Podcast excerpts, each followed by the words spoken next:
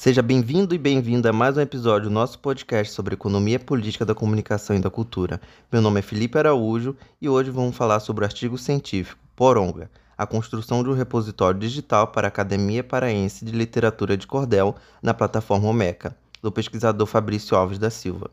Publicado em 2022 no e-book Marcas do Bicentenário da Independência do Brasil, coleção Comunicação, Cultura e Informação, ele está disponível também no nosso site EPCC na área de biblioteca.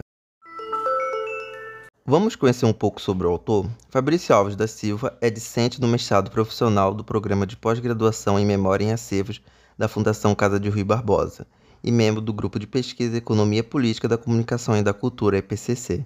Bacharel em Biblioteconomia pela Universidade Federal do Pará e especialista em gestão de bibliotecas escolares compõe desde 2018 o quadro de bibliotecário do Sistema de Bibliotecas da Universidade Federal do Oeste do Pará.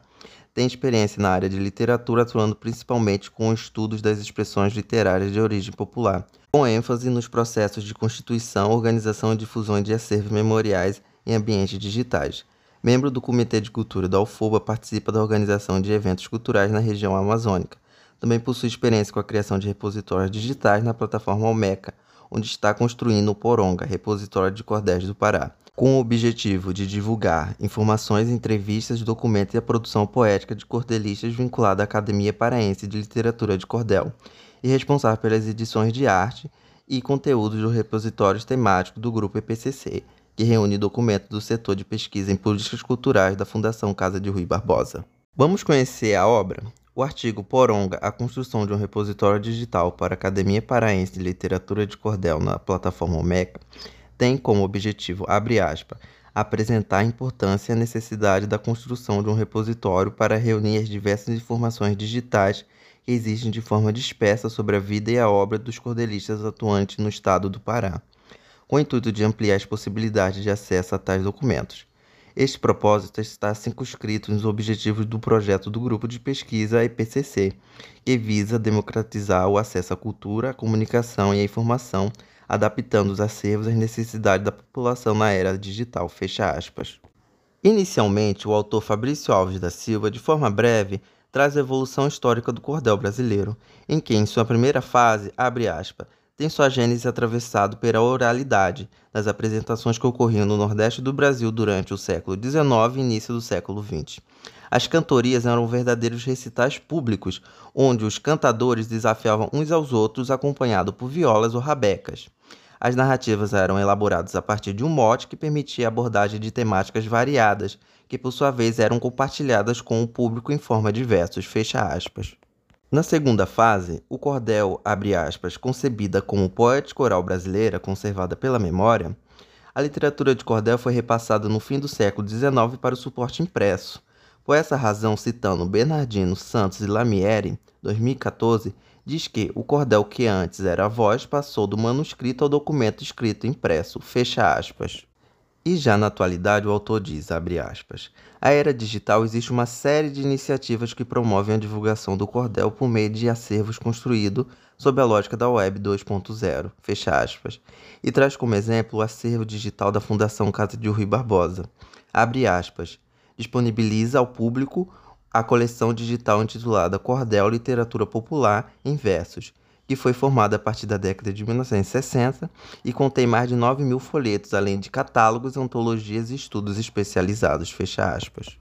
Assim, inspirados pela experiência da Fundação Casa de Rui Barbosa e especialmente, abre aspas, a partir da experiência adquirida com o repositório temático do EPCC, pensou-se o repositório Poronga para reunir em um único endereço eletrônico folhetos digitalizados, entrevistas, fotografias, matérias jornalísticas, além de outros documentos referentes à Academia Paraense de Literatura de Cordel, que foi fundada em janeiro de 2018 na dependência da Universidade Federal do Pará ambos com sede fixadas na, na capital do estado. Fecha aspas. Em seguida, o autor Fabrício Alves da Silva divide o artigo científico em dois momentos. No primeiro momento, o autor nos apresenta a tradição do cordel em territorialidades amazônicas, em que, abre aspas, a literatura de cordel é um gênero fortemente presente na atual cena literária do Pará, e isso não vem de hoje.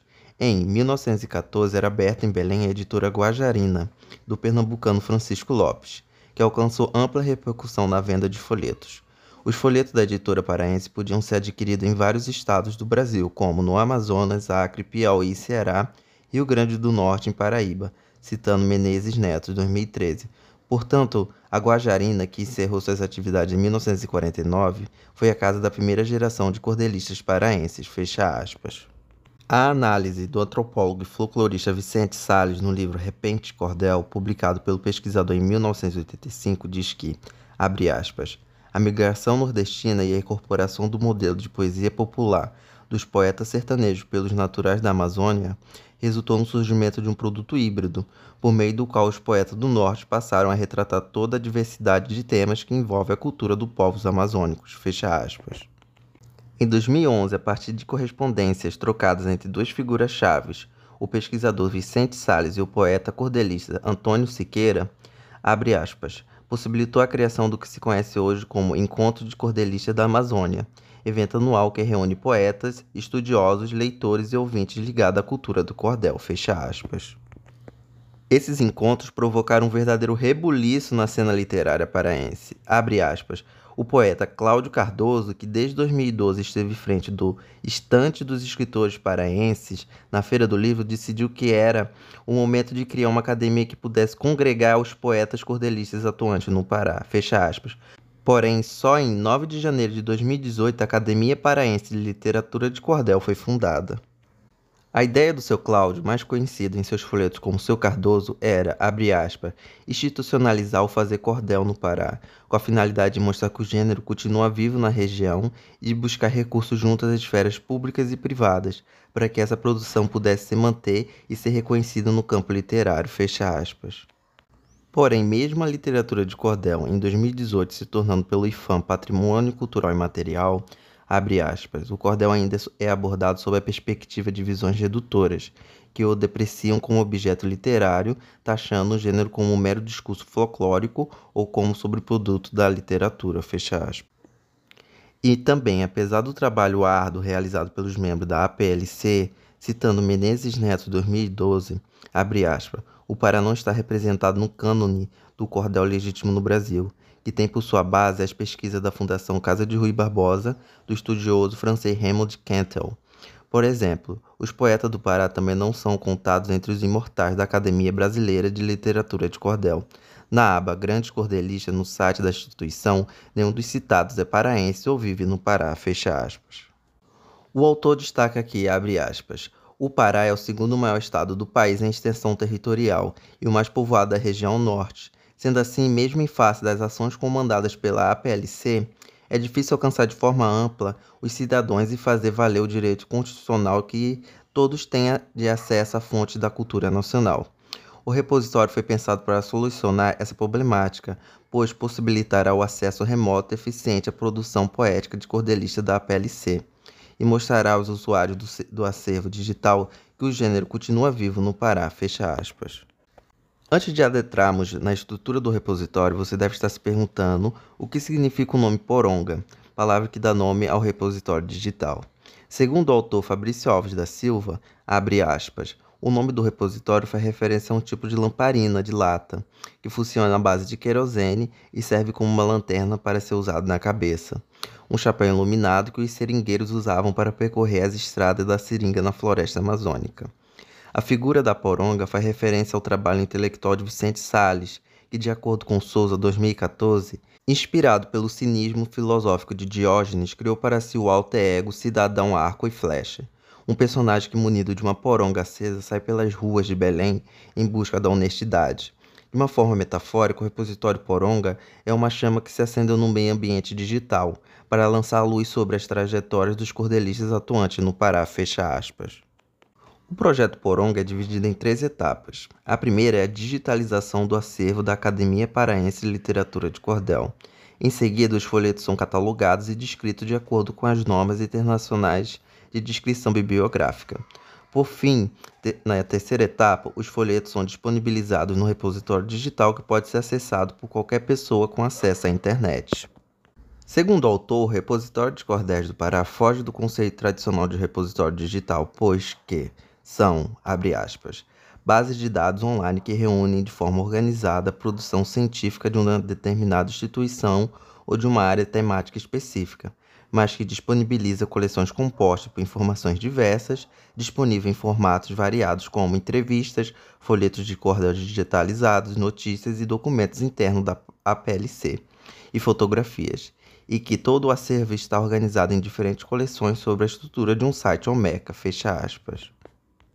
O conceito de site Almeca consiste numa, abre aspas, ferramenta de código aberto que também facilita a disseminação de documentos digitais, permitindo a criação e gestão de coleções digitais e sua integração com repositórios já existentes, dando destaque a determinados documentos de uma biblioteca digital e à curadoria de coleções digitais. Fecha aspas. Caros ouvintes, estamos chegando ao fim de mais um episódio e o autor conclui que o repositório Poronga é uma iniciativa importante para a preservação e difusão da cultura popular da literatura de cordel, visando democratizar o acesso da sociedade a informações diversas, organizada e congregada em um único endereço. Ele será de grande utilidade para a divulgação da vida e da obra dos cordelistas da APLC, uma vez que possibilita que essa produção cruze todo o Pará, contribuindo com os planos de interiorização da academia, além de atingir outros públicos leitores dentro e fora do Brasil. Este foi mais um episódio do nosso podcast sobre economia política da comunicação e da cultura. Se você quiser saber mais sobre o assunto, visite o nosso site EPCC. Lá temos indicações de leituras, notícias atualizadas e legislação das áreas de comunicação, cultura e informação. Curta nossa página no Facebook, Economia Política da Comunicação e da Cultura, e no nosso Instagram, epcc.brasil, e veja nossos eventos científicos no canal no YouTube EPCC Brasil. Obrigado por sua audiência, ouvinte, e até a próxima.